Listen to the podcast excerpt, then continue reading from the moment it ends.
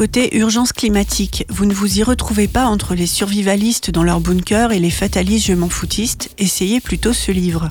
De l'Inde aux États-Unis, en passant par le Burkina Faso ou la France, Bénédicte Magnier nous donne à voir des actions environnementales qui marchent.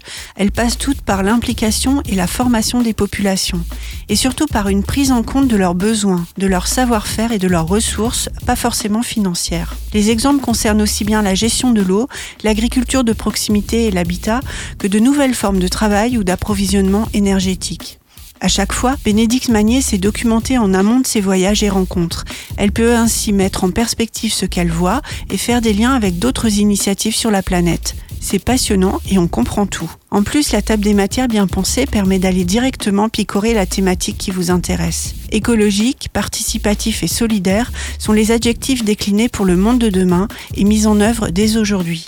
Un million de révolutions tranquilles de Bénédicte Magnier est un documentaire résolument positif à découvrir dans votre bibliothèque ou en poche chez votre libraire préféré.